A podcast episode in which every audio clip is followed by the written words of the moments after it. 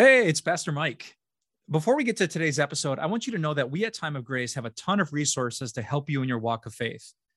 From our TV program to daily devotions, to our Grace Talks video devotions, to podcasts, to our blog, to books, to other books, till still more books, uh, whatever you're looking for and however you best learn, you can stay rooted in Jesus by taking time out for God's word every day. If you're interested, just go to timeofgrace.org to sign up for our daily email. Now, onto today's episode.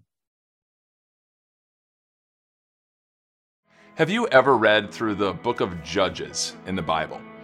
If you haven't, it is a fascinating book full of the most unlikely of heroes. If you haven't read it for a while, or if you've actually never read it, I really encourage you to check it out. You'll be amazed at how God uses regular, everyday people and He brings power upon them and, and moves their heart to do extraordinary things. And by the way, that's actually what a judge is in the book of Judges. Don't think uh, like Judge Judy. Uh, she's been on, on TV for 25 years. In the book of Judges, there's no courtroom. It's not that type of a setting. There's no jury or bailiff or lawyers. What a judge is, is a simple, everyday believer, regular Joe believer. I guess we're Old Testament, so like Jehoshaphat believer. And that believer then is just called by God to deliver God's people. And by the way, God's people needed that a lot, especially in the book of Judges. There's this repetitive cycle that ends up happening in the book of Judges because they didn't have a great leader. Their last great leader was uh, Joshua, the guy that God used to move the Israelites out of wandering in the wilderness and into the promised land, into modern day Israel. After Joshua died, there's like poof, no one that were that was a great leader for the Israelite nation. And so they did this pattern, this pattern of I'm going to follow God, and then eh, they forget about God, and there's consequences to the sin. They go, I'm never doing that again.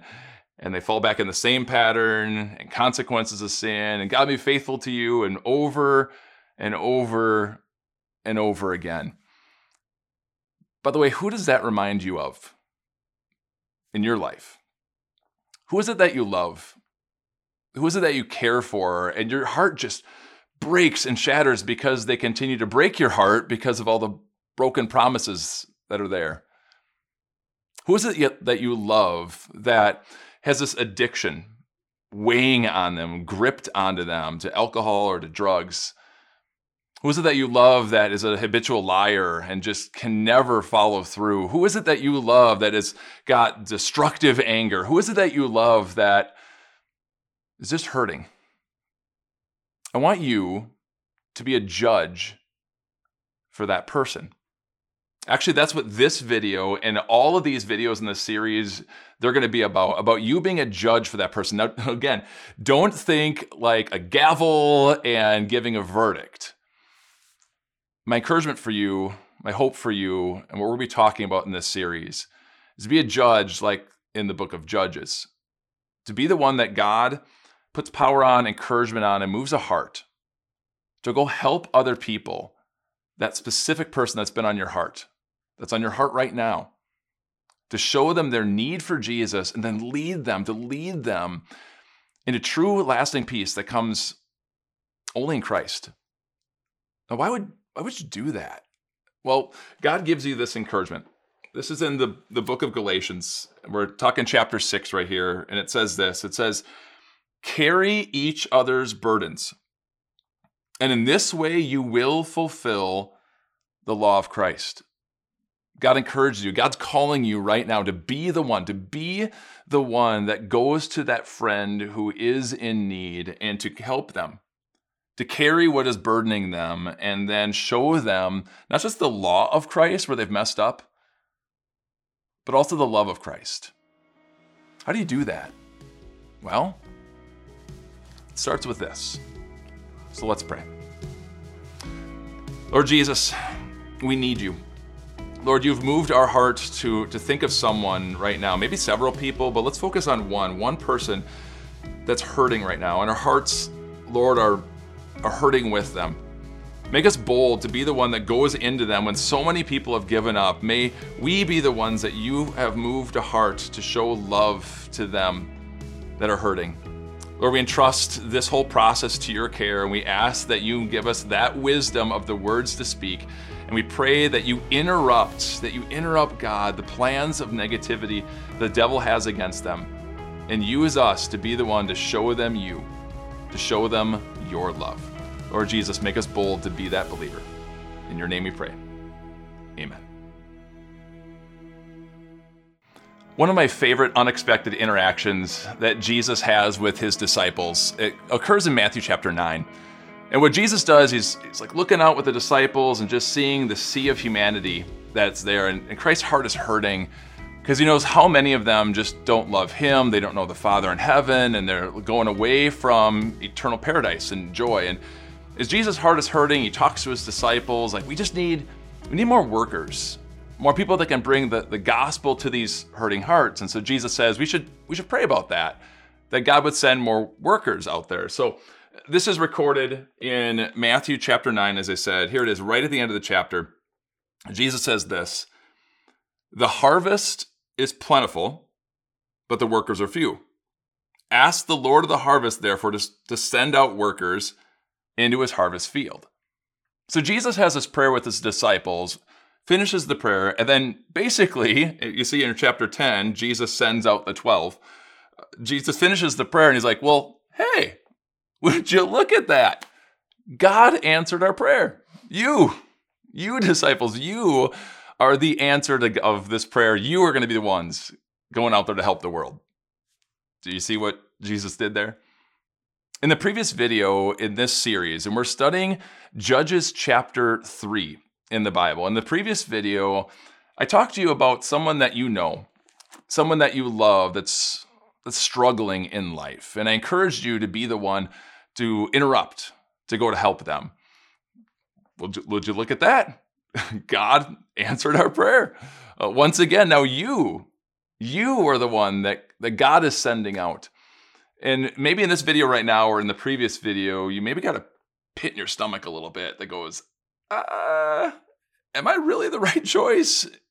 Am I really the right one? By the way, when you read Judges chapter 3, Ehud in Judges chapter 3 felt the same exact way.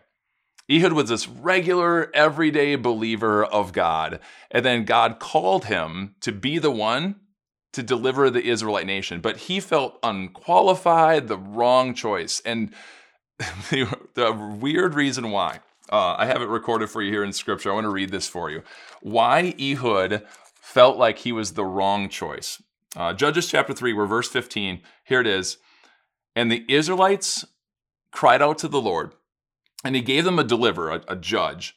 Ehud, here it is, a left handed man. What? Like, why did God choose to record that? And why would that actually make Ehud this unpopular, the, the seemingly wrong choice? Well, there's a practical reason, but before we get to that, first of all, to all my left-handed friends out there, God loves you. Okay, you're you're whole in Jesus. God loves you, but there's a there's a practical reason why Ehud being left-handed was seemingly the wrong choice to bring a military judgment upon the king who was oppressing the Israelites. Here it is. The Israelites all fought, and soldiers back then all fought right handed. So you're standing in a line, they all fought right handed. If Ehud was left handed, I realize this is the right side of your screen, but this is my left hand. Um, if Ehud fought left handed, his arm would run into the arm of the guy right next to him. So, like, their swords would knock into each other. They couldn't defend themselves, they were vulnerable. And then Ehud's right hand didn't have a sword, and this guy's left hand didn't have a sword. There's this, this big section where they were vulnerable. To fight left handed meant you were a, a liability, a vulnerability to the other people around. So think of Ehud like a military reject. Weird that God would choose him. And then, I don't read this, but then it says he was a Benjamite.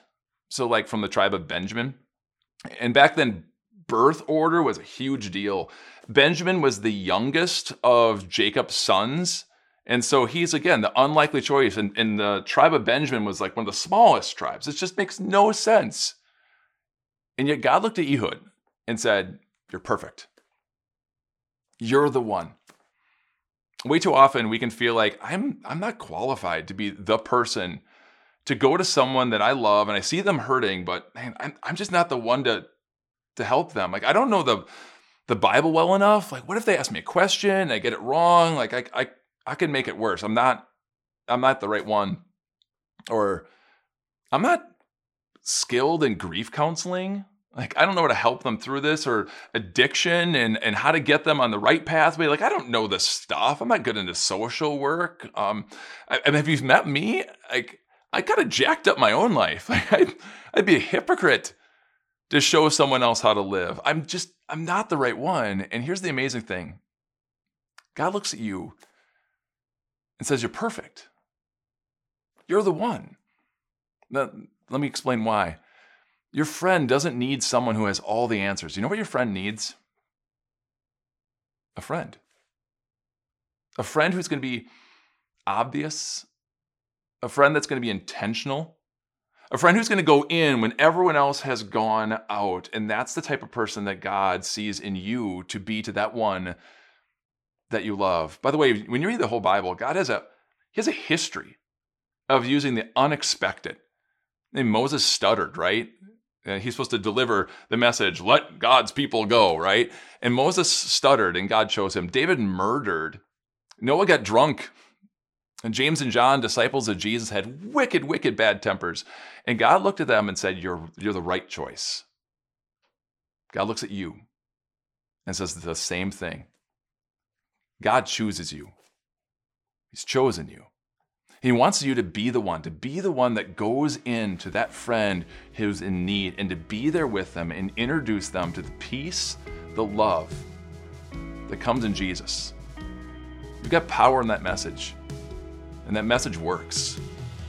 Be not afraid. Let's pray. Lord Jesus, you, you were the unexpected choice. You were the unexpected one that would be our Savior, born to unwed parents to a conquered nation of people in a backwater town. But Jesus, you were perfect. You are perfect. And you've given us that perfection. Lord, may we never look at ourselves and think, I'm unworthy because you've made us worthy. And we bring a message of peace that transforms lives. Lord, move our hearts to be the one, to be the friend that goes in to share the love of Jesus, your love with that friend who is in need. Give us that boldness. Amen. So, what is the scariest thing that you've ever had to do or get through in your life? If there's a way that we could have every single person that watches these videos and all the different platforms that we have out there to submit their story in one spot, I'm sure there'd be crazy, mind bending, scary stories that are out there, things that you've had to endure that God has gotten you through. As I thought about how I would answer this question, I actually almost removed it as the opening to this video because I don't know that I've got like a big story, this big thing that I've endured. Like I've never been shot at, I've never been in a burning building, I've never been a big car crash. Like there's not anything that's been massively terrifying to me, but there's one thing that sticks out. I think I was maybe about 11 years old or something like that, and my brother was being electrocuted by some faulty wiring from like an outlet. And so he was stuck to it. He was just shaking and he was stuck to it. And I knew that it could have overcome him, like kill him. But I also knew enough that I could just touch him and be like, Are you okay? Because I could be frozen to it as well. So I, I, backed up and I went running at my brother and like tackled him. you know, uh, Sean, you're welcome um, once again that I did that for you. I mean, it was a scary thing in that moment, but maybe not the biggest thing, maybe compared to what you've endured. If we had the ability to ask Ehud from Judges chapter 3, the, what's the scariest thing that you've ever done in your life? His answer is going to be pretty obvious. Who's Ehud? If you're just joining me in this series, Ehud is this regular, everyday believer, uh, lived thousands of years ago. The Israelites were conquered by King Eglon. And God moved the heart of Ehud to go out there and to be the one to bring this, this message of judgment upon King Eglon. So here's the story. This is how it goes down. It's, it's actually kind of terrifying. So Ehud has to go bring tribute uh, to King Eglon. The goal to get rid of Eglon so the Israelites have peace. All right, and so he gives tribute to King Eglon. If you don't know what that is, it's It's like pay off so that the king doesn't brutalize you. You know, money or crops or animals. And as long as King uh, Eglon got his payment, he wouldn't go on like a killing spree. All right. So Ehud gives this tribute over to Eglon and he's, he's happy. He's thrilled. Ehud leaves. Then he comes back to bring the message. Here's the scary part. Now, Ehud, the Bible tells us, hid a, a sword on his right thigh. And when he went in, the soldiers guarding the king go, "Oh, it's Ehud, he's back," and they they trusted him because he already paid him the tribute. So they kind of half checked him. They checked for a sword, but on Ehud's left thigh because soldiers back then, I had this in my last video, were right-handed, and so the sword would be on their left side to, to pull it out. So they check the left thigh and no sword. They're like, he's fine. He's he's totally good. And so the Ehud says to the king, Hey king, I got this like secret message for you. Eglon goes, Ooh, good. All right. Soldiers, you can all leave. Uh, this guy is good. So they all leave, and he's got this hidden weapon. Now, Ehud, left hand, now right hand, right side of your screen, but my actual left hand. Ehud goes up to the king and grabs the sword out. And then, well, let me read it for you. So here it is Judges chapter 3. Ehud reached with his left hand and drew the sword from his right, right thigh and plunged it into the king's belly. Even the handle sank in after the blade, which came out his back. Ehud did not pull out the sword, the fat closed in over it. Did you know this was in the Bible? Uh, if you don't know the story, there's probably a good reason why this is not a story that's told in Sunday school, right? Hey, kids, gather, gather around. I got a story for you from God's word. Like, this is wild, wild stuff. But when when Ehud delivered this message of judgment from God upon this evil king Eglon, it brought peace to the Israelite nation for 80 years. Now, in this video series, I've been encouraging you to have in your heart someone that you love that's living a, a difficult life. They're a life of addiction, a life of anger, a life of sin, and they're in a difficult, terrible spot, and they just keep that repetitive pattern. Ehud had the job from God to bring a message of judgment. You know, sometimes God has us bring a very difficult and almost harsh message. And sometimes you have to do that as well because the law hurts. It does. Now, I'm, I'm not advocating whatsoever that you have a sword hidden on your on your right thigh, but I am asking you, well, God is asking you to use the double-edged sword of his word. Because God's law cuts out sin, and that's what we need. We need that sin to be removed so that we don't focus on sin, but that we see Savior and then we reach out to Him. And God is asking you to, to be the one who calls sin for, for what it is sin. God is calling you to love your friend enough to say what you're doing right now is it's dangerous it's not healthy and it's not good. And I love you enough that I'm going to talk to you about this. And that's a difficult talk, but it's a talk that needs to happen so that we can realize, so that person can realize, I need Jesus, not this. This is destroying me. But God would love me, and He does love me. Be the friend, be the one. Be the one willing to call out sin for sin. And by the way, one of the best ways that you can do that is by first of all modeling it for your friend. None of us are perfect. So, my question for you as I'm gonna close this video is this What sin are you holding? What is it that you have become okay with? Because God's not okay with it either. I'm going to be Ehud to you for a moment right now, and for you to say, enough's enough. I don't want this sin. I don't need this sin. It's destroying me. I need a Savior, and I need Jesus. I care about you enough to call out sin for what sin is, and for both of us, but then all of us, to see the love of Christ. Let's, let's pray. Lord God, none of us are perfect. We all have need, we all have sin. Lord, cut it out. Make it obvious to us by our own conscience. Make it obvious to us by a friend who cares about enough, us enough to come to us.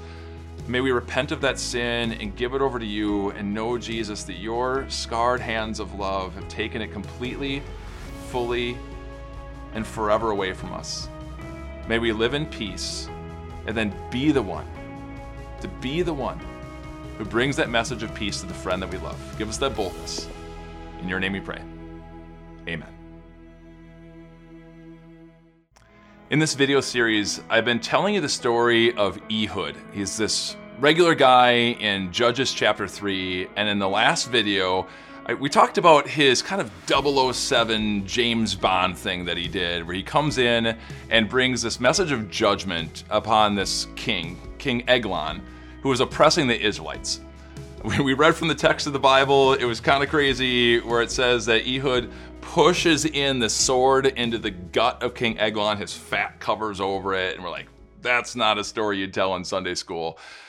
Well, here's the rest of the story. Once again, not a story you're going to hear in Sunday school, but after he cuts in, Ehud cuts into King Eglon, it says that the king's guts like spilled out. In other words, the contents of the intestines of King Eglon like oozed out of him onto the floor. I, I know that's it's a very graphic word, uh, but it gets the point across about how just messy and nasty this was. But by the way, that's how Ehud made his escape, his escape at this point. So there's actually three different ways people think that he made his, uh, his escape. So the king ends up dying, and Ehud locks the doors, and then some people think he like repels out of a window, which is possible. We don't know if it was like a high two story or he could have gone down some like sheets or something. We don't know. It's possible. Some, some people think he locked the door and just walked past the soldiers, like, all right, I'm done. Like, see you later. And then just walked on. Other people think that he climbed out like the sewer pipes. Like, think Andy Dufresne, like Shawshank Redemption, like kind of where you go poop, right? And like that's where he's he's getting out. And part of the reason people think this is because again his intestines the king's intestines spilled out. And the bible tells us the soldiers then come up and the doors are locked and they waited outside. And the bible even says that they thought the king was in the bathroom because like it reeks so bad like they thought he was like unleashing it in the bathroom you know? And the bible even tells us that's how ehud made his escape crazy, wild stuff in the Bible, but clearly uh, this was a messy scene. And by the way, it can get messy when you serve Jesus. It can get messy when you go and you talk to that friend that you know, that you love, that is just struggling with life choices right now. And in a previous video, I gave you the encouragement to be the one that calls out sin for sin. And I want to warn you right now then it might get messy when you do that. Um, people defend themselves. And one of the way they defend themselves is by attacking you. And that stops a lot of people. And maybe it stopped you. And you see your friend hurting and in need, and you go, I, I don't, I don't want that. I don't want to have it get messy. And yet God encouraged you to, to not worry about the mess, but instead focus on them and to focus on their need maybe this isn't a perfect analogy, but it kind of works. I think it does. When you're cleaning your room, what happens? Like if your your bedroom's a mess and you're like, ah, I gotta gotta fix this thing, and you make a bigger mess, right? You pull stuff out and you put it over here, you don't put it away, and you come back in later, like it's worse. But eventually the the room gets clean. Time and focus, it gets clean. I want to warn you that things are going to get messy, more than likely, but don't be afraid of the mess. It can, God, the, the powerful Lord God, creator of the universe, wants to bless this. You going and being the one to that friend in need. And it might get messy for a while, but with time and focus, and especially with the blessing of the Lord, they can get their lives cleaned up. Inwardly, that's what they need. Inwardly, that's what you know that they need and what you want for them. Don't be afraid of the mess. In fact, God gives you an encouragement about that. We're in Luke chapter 21. I just, I love these words. I love them. God says this He says, But make up your mind not to worry beforehand about how you will defend yourselves. For I will give you words and wisdom that none of your adversaries will be able to resist or contradict. Make up your mind ahead of time. Do, do not worry. Kagako's with you. The holy God of the universe loves you. The holy God of the universe loves your friend that is in need. Be the one that goes to them with the gospel message of peace of Jesus and watch God do what God does. Do not worry. God will give you what to say. During the videos in this series, I've been talking to you about this guy named Ehud. He's in Judges chapter 3. Regular guy that God calls to do some pretty powerful, amazing things. And as I was reading through Judges 3 over and over, just kind of trying to get the story down really well and how would I break this down, I noticed that after Ehud's story finishes, right in the bottom of chapter 3, there's another little heading there, and it said Shamgar, and then there's like one tiny little verse. I was like, what in the world is this all about? Like, one guy, one verse, and I it just kind of shocked me that he gets like this footnote, this afterthought, like a participation trophy, right? But at least he gets mentioned. Like, I want to read you for you about this guy, uh, Shamgar. And here it is. This is Judges 3, verse 31, right at the end of the chapter. It says, After Ehud came Shamgar. So Shamgar doesn't even get his own verse to himself. He's like right in the coattails of this special forces operative that I've been talking about in the previous videos from Ehud. But it says this it says, After Ehud came Shamgar, son of Anath, who struck down 600 Philistines with an ox goad he too saved Israel. Like, I I want to know more of this story. Like, he took on this this one guy took on 600 Philistines and won. Like, I want to know the, the story behind this, but he gets just one teeny tiny little verse, an honorable mention in the Bible.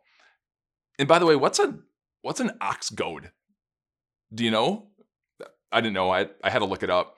Uh, an ox goad apparently uh, is this long pole with this like metal tip at the end, and they would use it to poke uh, an ox to make it go faster. If it's like pulling a plow or a wagon or something like that, and that was the weapon of choice that Shamgar used. Again, I want more. I, I want to, hear more about this story, but that's it. Just one little teeny tiny little verse. Do you think Shamgar is in heaven right now, like bummed out. Like, man, I made it the Bible, but like only one teeny, like small little verse. Like, that's it. Do you think he's bummed out in heaven right now? Or do you think like Ehud when he's walking through heaven and he sees Shamgar sitting there, and do you think Ehud kind of like tough talks him a little bit? Like Ehud is is hanging out with Samson, who's also in the Bible. Uh, Samson gets chapters. Ehud gets like almost a whole chapter you think they walk by Shamgar in heaven? They're like, "What's up?" One verse, and then like run away and like push each other and stuff. Not a chance, right? Uh, in heaven, Shamgar is not sad. None of us have sadness or depression or feel badly about anything. There's just joy on top of joy because of Jesus. In heaven, no one's going to tough talk you or mock you or make fun of you like Ehud and Samson. They're, they're not going to do that either. And the reason I know that, for one, the Bible talks so clearly about the joy of what heaven is, but also these people written about in the book of Judges, they didn't serve so that their names would live on. They served so that the name of Jesus would be proclaimed. Shamgar is a great example to us. He lived, he lived for an audience of one, to serve and have it be all about God and not about me. In the videos this week, I've been encouraging you to go out there and to be the one, to be the one to help that friend who's in need and in big ways or small ways. And way too often the devil can tempt us to look at our service and go, hmm, is it worth it? I mean, I'm busy. Is it worth my time to go do that? Is it worth it for me? It might get messy, so I, I don't want that. And so just, I'm not going to do that. And is it worth my ROI, my return on investment of time? I think Shamgar is a great example for us to, to not look at that, not to count the costs and go, is this too much or too little for me to do? But instead, to just serve. Friends, if it's good to do good, then do good. If God has put it on your heart to do something for someone else, then don't uh, push that down. Don't suppress that. Don't stop that. To go, to serve, to help, to be the one that God uses to help others, other people in need. I want to give you this encouragement. This comes from Galatians chapter 6, and, and it says this it says, Let us not become weary in doing good. Don't get overwhelmed by it go, I've done too much, it's someone else. No, just keep serving. Let us not become weary in doing good, for at the proper time we will reap a harvest if we do not give up. Therefore, as we have opportunity, let us do good to, to all people, especially to those who belong to the family of believers. My question for you is this What is left undone for you? What is it for that friend in need? Or maybe there's something else that's hitting your heart right now. And you go, Yeah, I've been holding back on that. What is it that God is pressing on your heart to do and to serve? Don't count the cost. If it's good to do good, then do good and leave the results up to God. Again, that's exactly what Jesus did for you. He saw your need and he did not count the cost. He saw what you needed and he was the one, the one called by God, given by God to be the one to save you, to redeem you, change your life so that you know what it's like to be in heaven, to have that incredible joy, to hang out with Ehud, to hang out with Shamgar and Samson, all the believers. Stand along them, celebrate God in glory. Thank you, Jesus. May He then move our hearts to be the one to serve. Don't count the cost. Live for an audience of one.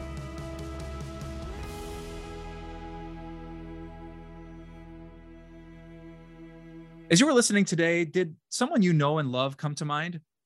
Well, that's the perfect next step that God is putting on your heart to share this episode. So many people hear about Jesus through the simple invitation of someone they know, love, and trust. So enjoy sharing this with someone that you know, and may God bless you as you do.